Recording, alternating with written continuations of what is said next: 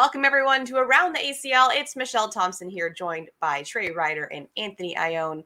And what an exciting and miserably hot weekend we just had in Southern California. And a little bit different than the beaches of Ventura in terms of temperature. I don't feel bad for you guys. I've been living it for the last three months.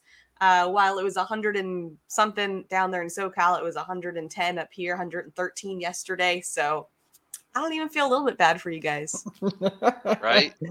Uh, no, it was hot. I mean, literally uh, doing the. I mean, on Saturday it wasn't too bad because we were inside, right? Um, but on Sunday outside, I mean, we literally had two. We had four fans just designated to blow on equipment. Like, not, not even trying to keep people cool, but like I'm sitting there. We're about two games in, and I'm putting my hand on this equipment, and it is burning my hand. And I'm like, "Oh no! Oh no! This is like just just four more games, just three more games. just just get get through the Pro Invitational." Um, but it was hot. Um, but it was it was it was really cool. I mean, cool. It was. I mean, it was it was hot and it was fun. I guess. Um, there you go, hot and fun.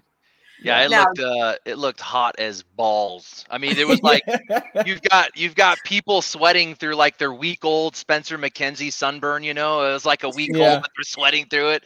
I mean, Whit- Whitney Martinez. I'm like, why is she wearing black pants right yeah. now? I was like, yeah. that just looks crazy hot. But Smith did ditch the beanie at least for that event. But then he's wearing he's wearing black socks in his slides. I'm like, man, here's an opportunity to air that stuff out, you know. and then I actually, uh, I actually talked to Whitney as she was walking in. I was like, Whitney, what are you doing? And she goes, she goes, honestly, Trey, bad decisions were made. Bad decisions were made. She, Oops. she goes, I thought it was going to be like Ventura. yeah. I, I, I, when I got here, I was in for a rude awakening. So well, Shemar Moore, Shemar Moore came in for his interview black jeans, all black, black top, black shoes, black hat. I'm like, oh my gosh, it looks hot out there. Yeah, but you know how he is. He's got to be style. I mean, he's yeah, yeah, yeah. he's got to look the part. He's got to look the part. I mean, he uh no, it was it was cool. It was it was really cool. How long before the first person jumped in the pool after it ended?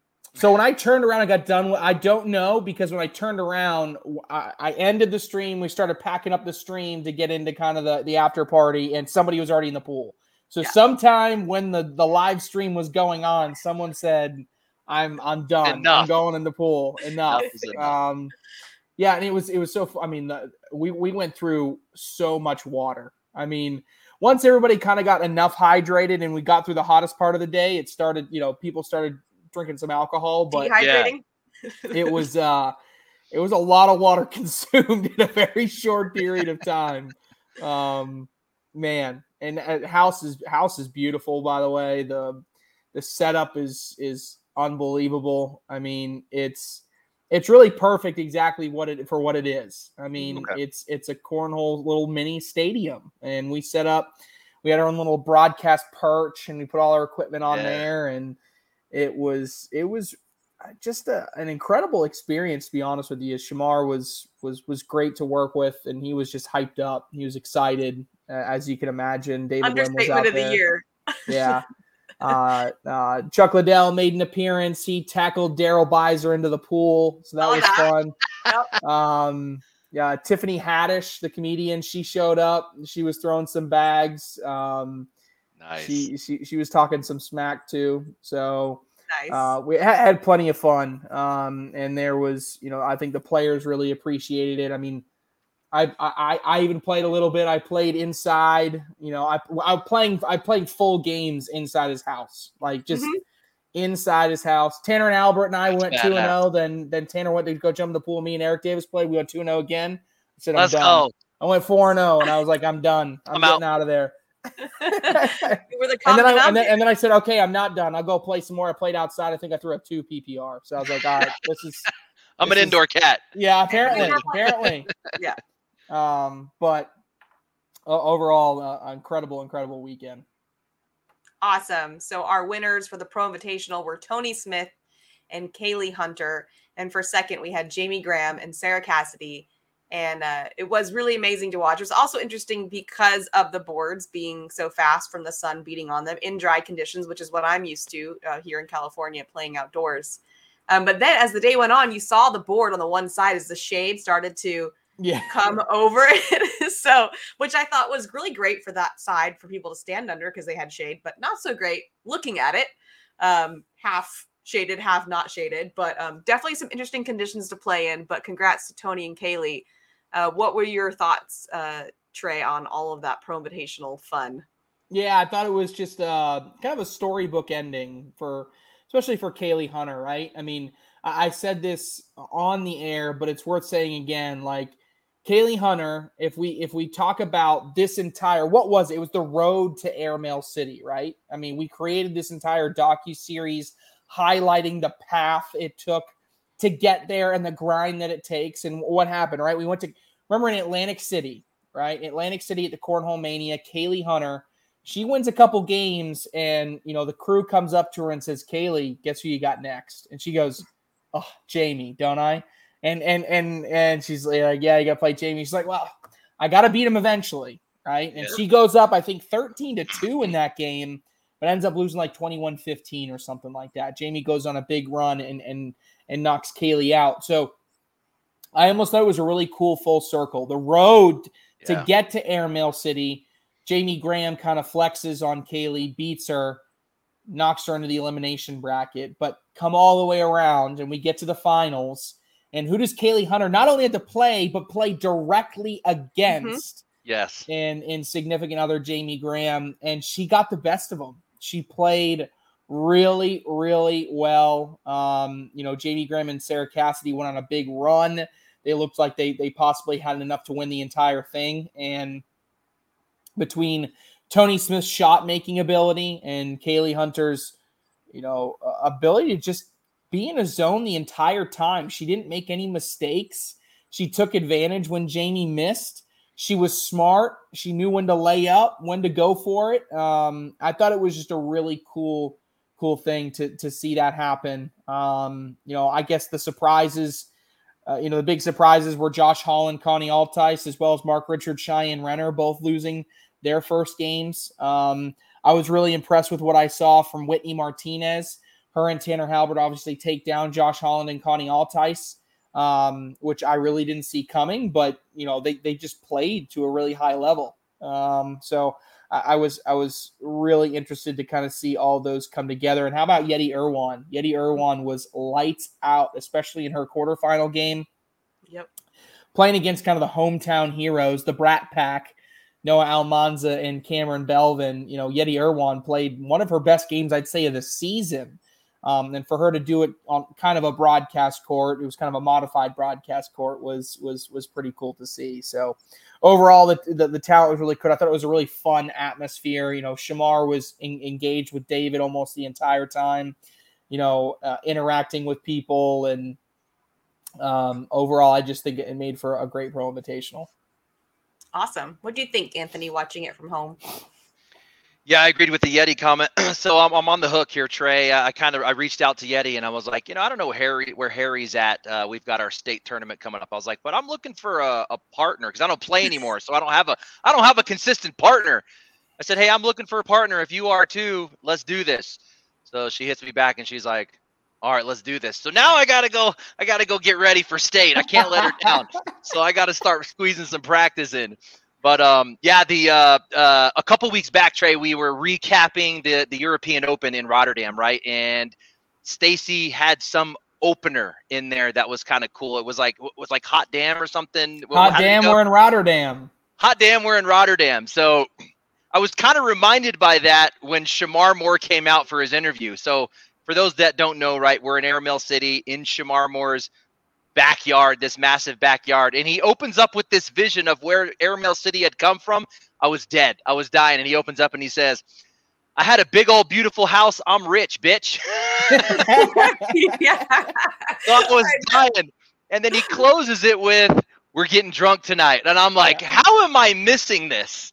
We're getting drunk tonight. So that that was the moment where I was like, he, he looked like he was a good time. Did you uh, did you get some time to hang out with him at all? Was he a, was he a pretty good time? Oh yeah, no, I mean he was having a blast. I mean he's he's it, it, it's it's a party when it, when it's out there, right? I mean they and they and I'm sure they partied well into evening. I I got a little party, little party going, Yeah. and I I was smart. I was like, look, I'm gonna party, and then I'm gonna get on my red eye flight, and I'm gonna sleep the entire time, and it was Oh. perfect. It was absolutely perfect. I Okay. partied Mm. just enough to where I could sleep all the way on my red eye flight home, and then I was home yesterday. But I'm sure they were out there until probably two, three, four in the morning, knowing oh, those Oh, I bet. guys. I mean, Yeah, they- you- yeah, it, it- but it was really cool. Yeah, it was, it was, it was a great atmosphere, and I think it, it became something that the pros like. A lot of the pros, like going into it, didn't really know what to expect, and then for the pros that got there, they were like, "Oh my gosh, this is amazing!"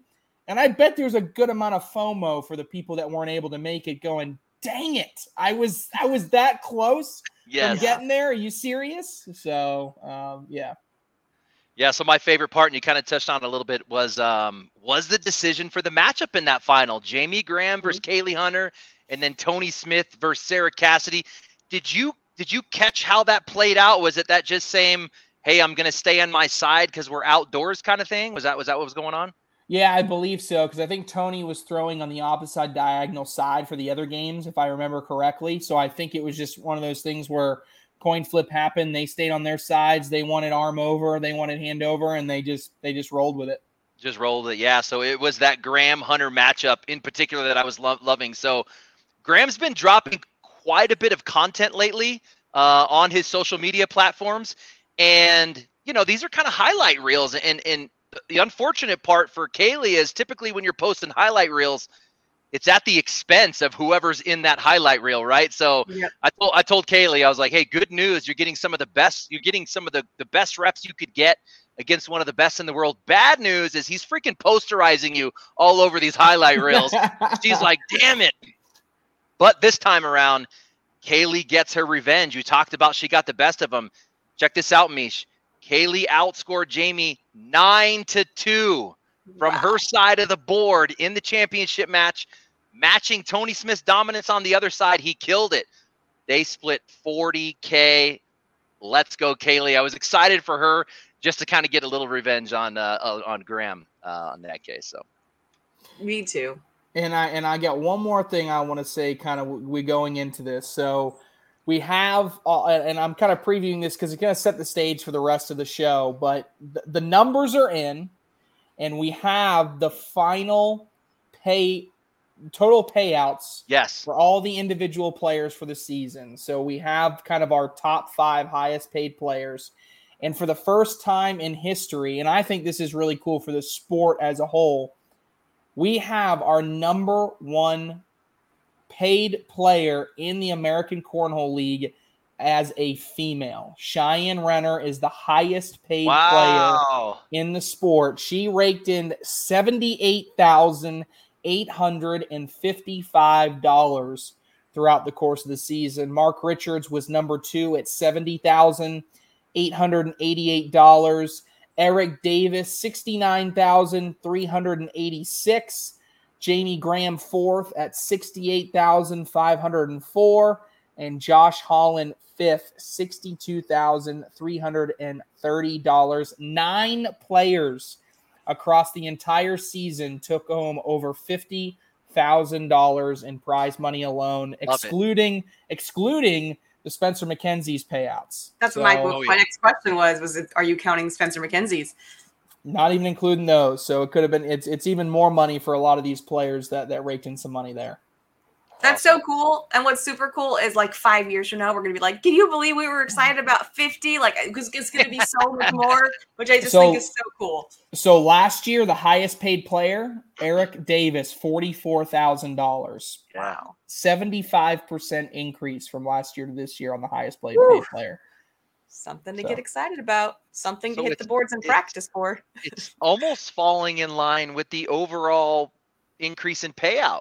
You know, Yeah, if it- we're doubling payouts, we're almost doubling player player wins. Yeah, and and you could argue, yeah, it, it and it makes sense that what it was only seventy-five percent for the number one versus because you think about it, Eric Davis, he won the shootout he was a top whatever player, and he won a he won an open. I mean, sorry, he won a couple opens, and he won a national in doubles. So like, he had a really good season, right? Mark Richards could have walked away with over a hundred thousand dollars, but it wasn't very top heavy with one single person. This was more of a flat year, whereas last year it was kind of, you know, okay. you had a few players that did really, really well. This one was, like I said, a lot more flat. We had nine people get above 50 grand. That's, a, I mean, that's a, that, to me, that's a pretty significant number. So, I mean, if Mark Richards had come through and won everything, he could have been 160 grand, and everybody else is 40 to 50 right. grand. It's just uh, kind of how it ended up splitting. Right, right. Awesome. Well, great job, everyone. And we will get to the pro shootout in just a moment. But let's first bring on Mike from Morton Corner and find out what he's got for us today. Welcome, Mike. Hey, guys. Hey, I, I know you guys are, are, are dying to talk about that. So I'm going to just dive straight into the numbers that I kind of pulled this week.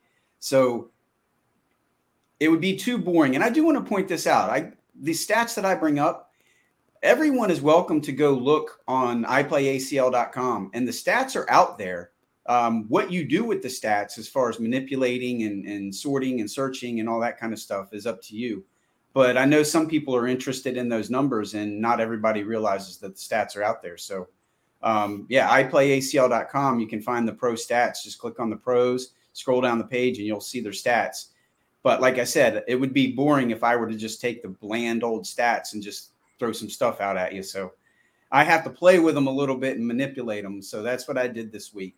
So Trey, if you want to bring the the first slide up, this what I did was I took your PPR ranking and your DPR ranking out of all the pros, and I wanted to say who was better at DPR but really struggled with PPR. So who had the biggest gap between a really good DPR ranking and their PPR ranking? So this is the top 10 gaps between DPR and PPR. So there's a couple names on there that leap out at me. I know Kenzie Beach is a very dirty player, um, and Eric Davis, obviously. Um, it's a little surprising to see that gap though but for Eric Davis, 21st in DPR, but his PPR is all the way down at 164. So um, less than middle of the road for PPR, but stupendous DPR for Eric. Um, guys, does any other names catch your attention on there before we look at the PPR minus DPR? I'm sorry, the DPR minus PPR. I'm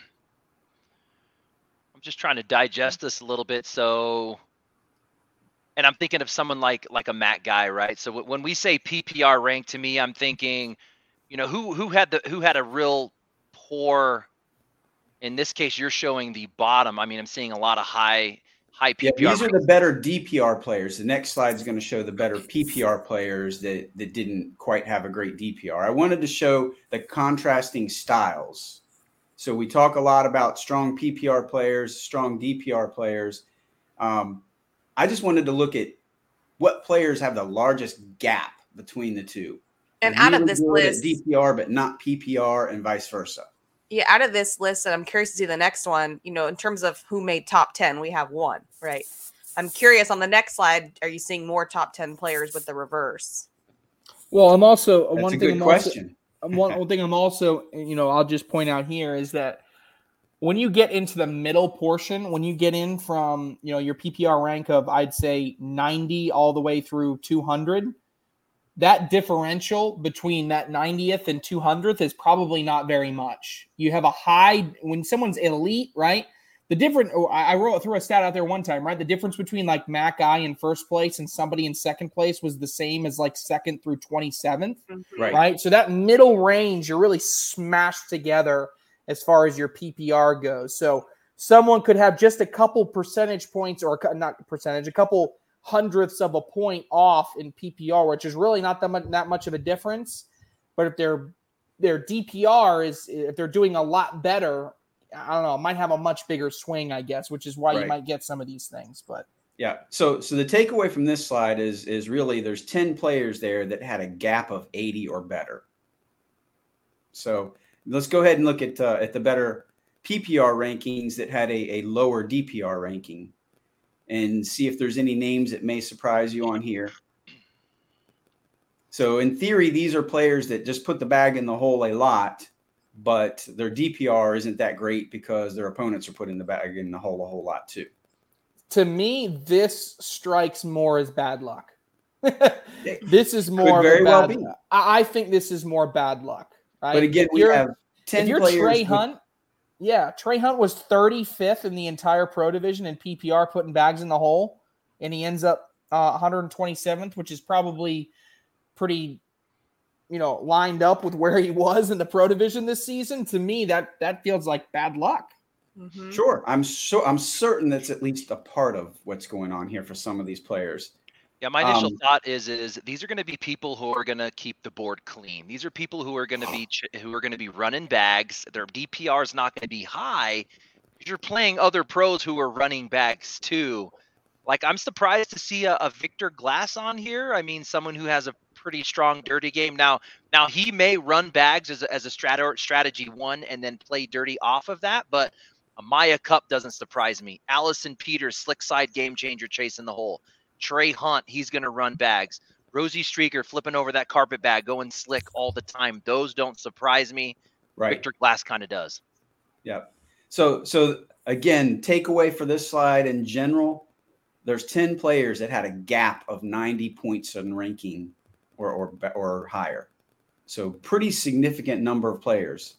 So now let's go on to to the third slide. And what I wanted to do was I wanted to take our top 10 points players in singles and see how they fared in these categories. So the third slide is going to show you the top 10 players Looks like I only have two slides. You gave me a duplicate of the same one. Um, all right, my bad. So so here's the takeaway. Eight of the top 10 players in singles points only had single dif- single point differentials. Oh wow. So they they were ranked like one and two or two and seven, three and six. So my takeaway from this whole drill was consistency. And I think sometimes we we hone in on well they're they're a great PPR player, they're a great DPR player, and we're looking at their style and we're looking at their stat. But the reality is, if you're going to be a top 10 player, you are most likely in the top 10 of both of those categories. You're, Unless you're Eric Davis. you're excelling in both. And correct, Eric Davis was the one name that jumped off the charts Mhm. for PPR and DPR. The highest, the worst ranked player in the top 10 for either stat was 26th place, except Eric Davis. Who was like yeah. He was like 161st in PPR. Yeah. So he, he So just Eric breaks Davis- every statistical mold that that we we put together so far. So Eric Davis look at the top 10, breaks- it's breaks amazingly consistent. Eric Davis Yeah. breaks the machine. Yeah, Yes. always. Yes. Constantly. Where like we he can't do this, like that won't work in this shot, and then he does it. And you're like, I'm never mind. Just don't try. Right. Ridiculous. Yeah, but consistent. I, the the the takeaway just really has to be consistency. You had all of those players with the large gaps, and to a large extent, not very many of them were very high in the standings. If you had a large gap, if you were really good at one but not really good at the other, generally speaking, you weren't really high in the point standings. If you were going to be up there high in the point standings, you had better be good at both, unless your last name is Davis. Well, there's more than one Davis. Unless your name, yeah, your first name can't be Brandon. You gotta be careful with that one. All right, that's very interesting. We appreciate that, Mike. Thanks so much. All right, take care, guys. All Thanks, Mike. I feel like that exact is exactly how last week's segment went. We went right into an Eric Davis conversation. It's uh, hard to it's hard not to do that. But uh, before we get into his incredible win, let's start out with women's pro shootouts, which we had Cheyenne Renner take first and Sam Finley take second. Um, Vanessa Fillingham, I thought thought was really impressive um, in that as well. So congrats to all the ladies. What are your thoughts on that, Trey? Yeah, I mean it's the Cheyenne Renner show. Like I said, that forty thousand dollar Yep. propelled her into the highest paid player in the ACL this season. Um, she she was really, really good, um, especially in the final. Right, her the only game in which I felt like she was a little bit human was that semifinal game where she played against Vanessa Fillingham, and Vanessa took her to the brink. Right, but I think that kind of just speaks to what kind of player Cheyenne Renner is and why she's earned that status. Right, she comes out, she plays Yeti Irwan, dominates Yeti Irwan. I mean, I was watching that game through the first like four or five rounds. I think five rounds. She missed one bag. It was it was outrageous. Um, fell off a little bit at the end, but at that point it was, you know, thirteen to four with you know three rounds left. It just didn't it just didn't matter at that point. And um, then she but then she goes on and she has to play a game in which she's not throwing the best, but she's got to grind through it and she's got to make bags when she needs to make bags, and she did. And then in the finals, you got to play against someone that so badly wants to beat you. And you have to go back to throwing really, really well again. And you just have to grind it out. And, you know, Sam, I even talked to Sam Finley afterwards. I said, okay, Sam, no tears this time. She goes, you know what? I'm not even that, I'm not even that upset. I mean, like I felt like I threw well. It wasn't like last year where I felt like I had the game and then she stole it from me. Like this time, I felt like I threw really well. Like if I, I she's like I could have been perfect, yeah, but Cheyenne didn't really give me any opportunities to to beat her, and I I think that was you know a, a testament again to Cheyenne. So uh, was really impressed by her. Um, you know Vanessa obviously uh, played played incredibly well. Um, and and then Cameron Belvin was the other one that that, that played pretty well um, and had a good run at the tournament. But overall, it's surprise, surprise, it's the Cheyenne Renner show. Yeah. Absolutely. Anthony, anything you want to add? Yeah, maybe I was just going to kind of describe this for those that that may not be super familiar. So the Pro the Pro Shootout Championship, it's an eight-person bracket. So that's what we're talking about here, right? Eight people, and these eight pros, they've earned their way in by winning one of the eight play-in shootouts. So it's a big basically a big payday opportunity for the pros outside of the normal pro season. So your final eight women, Cheyenne Renner, Rosie Streaker, Kaylee Hunter, Miranda Coy, Vanessa Fillingham, Samantha Finley, Cameron Belvin, and Yeti Irwan. And what's cool is, I mean, we're talking that big payday. These eight ladies are going to dice up a hundred thousand dollars in payouts in one weekend, with everyone guaranteed 4K for dead last. So they're walking in knowing they're making 4K in $40,000 to the winner. So just kind of wanted to, to kind of scope that for everyone. And then you get the exact same thing for the men's singles. But yeah, just kind of walking through it a little bit. Round one of, of bracket play is huge because it is a single elimination tournament. A first round win guarantees you fourth place, worst case, which means you now double your money and you're making 8K minimum. So it's actually a 4K match there to get to that next level. But yeah, the two upsets you kind of talked about uh, that one. Uh, the uh, Vanessa Fillingham gets Miranda Coy. To me, that was a bit of an upset there. Good job for uh, for Fillingham. Puts 4K in her pocket. Samantha Finley gets Kaylee Hunter. I didn't really see that one coming. That one was really close. I mean, Finley Hunter. The match was five to four halfway through um, in that first five rounds of the 10 round limited, and then Hunter gave up a four and a five in back to back rounds. Now, if you're thinking first to 21, she's down 13 to 5. She's not out in a first to 21. In round limited, if you only have three rounds left, like she did, she's kind of toast. You know, she's attempting to force errors. Finley's not making the errors, and basically she just ran out of time in there. But in, in in round two matches, the stakes grow even larger. So what does that mean from a money perspective? So you're down to the the final four women. Now everyone's guaranteed eight thousand dollars. A win in that round puts you at 20K minimum. So essentially, it's a $12,000 match. So I can imagine the pressure's growing a little bit, knowing one more win. Now I'm guaranteed 20K. But um, uh, Renner gets Fillingham as expected. You talked about that one, Trey. It was close. It was eight to six for three straight rounds to finish that game. Eight to six, eight to six, eight to six. Closer than Renner expected, I'm for sure. And then the matchup, Finley versus Belvin went as expected. I did expect it to be tight. I mean, both ladies, they've turned it up in the last half of the season. Both ladies putting up elite level play, and man, was it close. I mean, as close as it could really be. One of the best highlights of the tournament, Trey. I'm sure that you were loving that one too. The match is tied at sixes in seven and eight.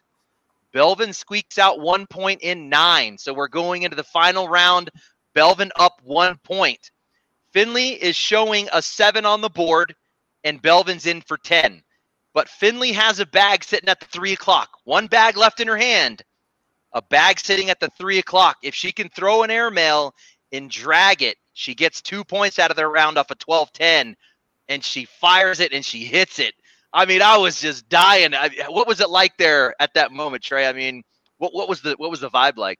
Yeah, I mean, it was well, I think the most interesting part actually about it, though, Anthony, was that the round before, Jeff and I talked about this afterwards, right? Sam Finley threw the last bag of the round. If she had just laid it on the board, it's a wash, and we go into the last round tied. She threw that bag off the board, and obviously that's not what you want to do in that situation. No. You give Belvin the point. But Jeff and I were thinking more through it. Imagine if she doesn't throw that bag off the board. We go into that last round in the exact same situation. She's got a bag at the three o'clock. Does she shoot it? Right? Yeah. Because in that situation, if you slide it up and into the hole, then you get a wash and you go to overtime. But she right. didn't have that option. If she if she slides it up and in, the bag doesn't go, the bag doesn't drag she loses because she loses. now she's done she's down the one point so in a way retrospectively knowing she hits the airmail for the drag i think there's a case to be made it ended up being better that she threw that bag off the board to motivate her to go after the bag ah, okay. not knowing what would have happened in overtime oh i like that yeah i kind of like that one oh go ahead anthony I was just going to say the key to that Trey really to me was the no hesitation. So mm-hmm. we know we know Finley's a rhythm thrower. As soon as Cameron's bag dipped into the hole, she fired that airmail drag yeah. without thinking about it. And I think if she took a step back and took a breath, for her she's now out of her play. I love that mm-hmm. she fired it without thinking about it and hit it to move on to the finals. But in the finals, Finley versus Renner. Now we're talking 20k to the loser, 40k to the winner, and Renner did what Renner do. Mish Renner Renner threw 12s and 10s every single round. Going into that last round, she was up. Uh, she had a commanding lead, 11 to four. The last round, she didn't throw a 10 or 12, but her lead was so large, she played it safe. It's getting a bit repetitive, Mish. I mean, another women's championship for Renner. When is someone going to step up and challenge the best female bagger in the world, Mish? I think it's coming. I've got I've got some ideas. Oh, and he's like mic drop. I'm out. yeah, he's, he's leaving us. no, I, I think some things will be changing next season. We will have to see, but let's roll into the men's pro shootout. Uh, first place was Josh Holland, and second place was Ryan Smith. And uh, Josh Holland was uh, not someone I would want to play. Like he, he, he, he just he gives you nothing. He gives you nothing. It's got to be so frustrating, but an impressive uh, game from him. What do you think, Trey? Yeah, I mean, uh, so Josh Holland did what Josh Holland do, as Anthony would say. So I mean, um, I thought honestly, yeah, the, the the the better surprise for me was honestly Ryan Smith. Ryan Smith came in motivated, throwing really well. I mean, he wins his first game against Eric Davis, and you're thinking to yourself, okay, you know, this is you know that good win, right? And then he goes up against Tanner Halbert, and you're saying to yourself, okay, he's not gonna he's not gonna beat Tanner Halbert, right? And then he beats Tanner Halbert, right? I, I kept saying to myself, I can't I can't believe this. And he goes into the final. It's close halfway through against Josh Hall, and I'm like, is Ryan Smith about to really do this? Right. I mean, it was the best showcase of Ryan Smith that we've seen uh, that I think I saw all season long. So I was really impressed by him. I thought the biggest shock was, you know, not so much individually each game, but the fact that if I told you Alex Rawls and Jamie Graham were both going to lose their first game, I I would have been shocked. Frank Modlin handled Jamie Graham, handled him. Find a way, Frank just keeps finding a way yeah. to, to beat up on these guys. Um, you know, Holland gets the best of them though. He advances, but but in the end, um, yeah, Josh Holland too consistent, too down the middle there's just not much you can do when he's in that rhythm. Exactly. Anything to add, Anthony? Yeah, you nailed it, Trey. I would have lost a stack of cash if there was a bet that Graham and Rawls both lost in the first round. Yeah, if you're parlaying that, that would have been that would have been a big payday on a parlay. Big time. How does that even happen? I mean, you mentioned the Modlin matchup. Graham was up seven to zero in the sixth round. Any, I mean, typically it's nine night time. If Graham is up seven to zero in the sixth round, and you only have four rounds left, you're done. Modlin goes on an 11-0 run to take the lead, 11 to seven going into the final round. Like you said, find a way, Frank, and he puts an extra 4K in his pocket with that win. Um, Halbert killed Rawls uh, in round one. He finished the game. He didn't even need round limited. He finished right. that one 24 to six. He puts 4K in his pocket. But then for Halbert, it all fell apart for him in the next match against Ryan Smith. He had a three. To, it was a three to two match going into round six in favor of Smith. Smith laid a perfect level one lane side block, and Halbert could not get any of the, the the four bags that he chased that block at. Couldn't get it to work. Gave up a six in that round. And again, you go down big with only a couple rounds left. You're in trouble. So Ryan gets the gets the dub there.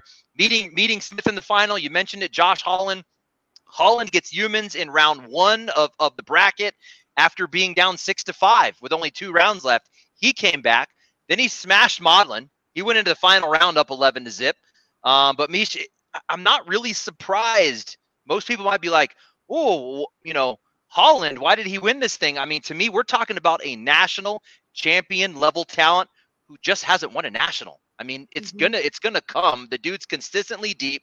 He's always right there. Um, I don't know. What do you think, Mish? Surprise for Holland, or did you did you feel like that was a possibility? Not surprised that he won. Surprised with what the final matches were. so I, I, don't think it's surprised. I mean, when when I turned on ACL Cornhole TV and I heard Trey say that Graham and Rawls were out, I was like, I'm sorry, what? Did I um, yeah. rewind? I'm sorry, I missed something. like, what? Um, so that was surprising to me, but no, Josh Holland is. I, when I saw him play in Sacramento, I was like, I don't know. Like I said, I would never want to play him. It just seems so frustrating. He's so good. And now let's go into our pro doubles. We had a repeat win with Eric Davis and Brett Guy, and uh, second place Trey Birchfield and Alex Rawls. Um, and that was I felt like really not that it not that everyone doesn't deserve it, but it just seems like Eric Davis and Brett Guy finally like that was really cool to watch. What do you think? Trey. Yeah, let's let's let's rewind a little bit. we go into pro shootout number one. Okay. Brett Guy and Eric Davis not having any type of good of 2022 season. They make it all the way to the finals, and they're getting spanked by Dave Sutton and Jeremy Frazier. Mm-hmm. Round number 10 of 10. Yeah. They're down five. Right. Dave Sutton's got first bag. All he's got to do is coast home, baby what happens? He throws the first bag off the board. Gonzo. Right? right off the board, puts another one to the right. Brett Guy four bags it to send him to overtime, and Eric Davis Eric Davis wins it for Pro Shootout number one. Now let's fast forward here to the Pro Shootout Championship. Trey Birchfield and Alex Rawls, they're coasting. They're stroking. They're doing everything that they can to win this entire championship, hitting everything possible. Going into round number 10, up by five. You got Alex Rawls, the number two player in the world. Yeah. Nothing's happening here. This one's in the bank, right? First bag, yeeted straight off the back of the board. right? Gone. All right. Everything gets muddied up, and you got Eric Davis having a hit, not a push, not a penguin, not a bar of soap, not not a not a collect, but he's got to hit an airmail to drag a bag to stay alive and probably the one shot he didn't want. He hates airmail. he, he came up to me afterwards. He goes, "I, I hate. I can't believe I hit an airmail. He's like, I cannot believe it. It's a g- game uh, tying airmail drag, and that was the most emotion I've ever seen out of Eric Davis. I mean, he got yes, fired up, fired up, hits the drag, sends it back down to Brett Guy and you know, I was talking to a couple of people afterwards. I was like, I, I was surprised at, at, first. I was like, man, I was surprised that Trey couldn't couldn't you know regain it to get it back together. And then you know, I think I was talking to Tanner Halbert, and he's like, man, you got to think about it though. He thought he won, and he all right. of a sudden he thinks he's done throwing bags, and now right. he's got to throw another four bags. Like it just wasn't. I don't think he was in the right headspace, right, and right mental focus. But you know, Brett Guy and Eric Davis, I didn't, I wouldn't have picked him to win.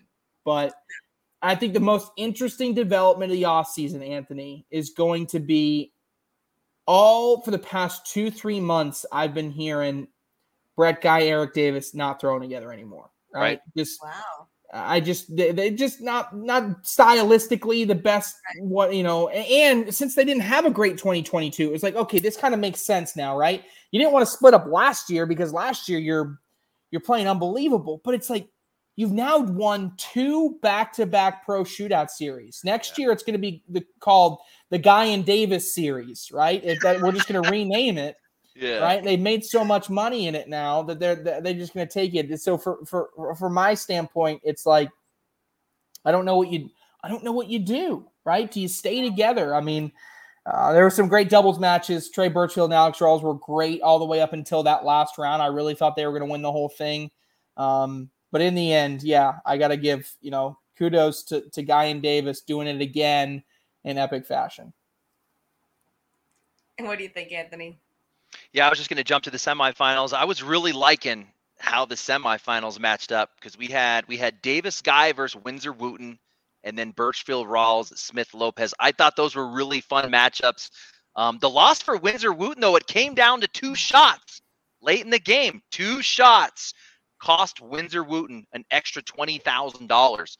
So Wooten's in position to score in round eight to take the lead he shanks his third bag right off the back of the board. And as soon as it left his hand, he yells, Nope. And, you know, you can see his eyes light up. Yeah. And then right behind that, Windsor misses a critical third bag back block. We talk about how hard it is to hit a back block and how those are important. He was backing two bags. He missed it. Guy comes right behind him and pushes both bags, a three and one pitch. It was the difference in that match. They were never able to come back from that. Um, the second semifinal match, Smith Lopez and Birchfield Rawls. Birchfield Rawls had to hit two big shots to go into that final round. Rawls hit that nasty short airmail where you know he just lands right on mm-hmm. top of a bag and he piggybacked it into the hole. I think um, Jeff McGarriger coined uh, Jeff McGarriger coined it a uh, what was a uh, push mail or something like that. A, Except uh, that Damon Dennis wants us to call mail. it. It was a he, slide mail. He wants us to call it a rodeo. That's what Damon Dennis oh, love that. So just saying. That's good. I like that. I like that. Uh, but then Birchfield comes right behind Rawls and he hit that fourth bag airmail.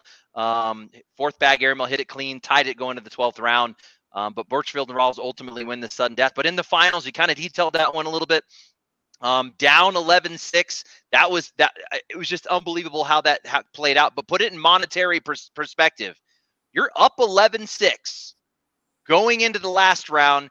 You can't tell me Birchfield and Rawls weren't counting 100K. I mean, they're like, we got a wad of 50K just sitting right here in our pocket. Davis hits that shot. In my mind, I'm literally seeing Birchfield reach into his pocket and pull out 32,000 bucks and handing it over to Rawls. I'm like, oh my gosh, that has to be rough. 50K in your pocket, gone. Uh, it was unbelievable how it ended. Absolutely. It was an amazing end to an amazing season.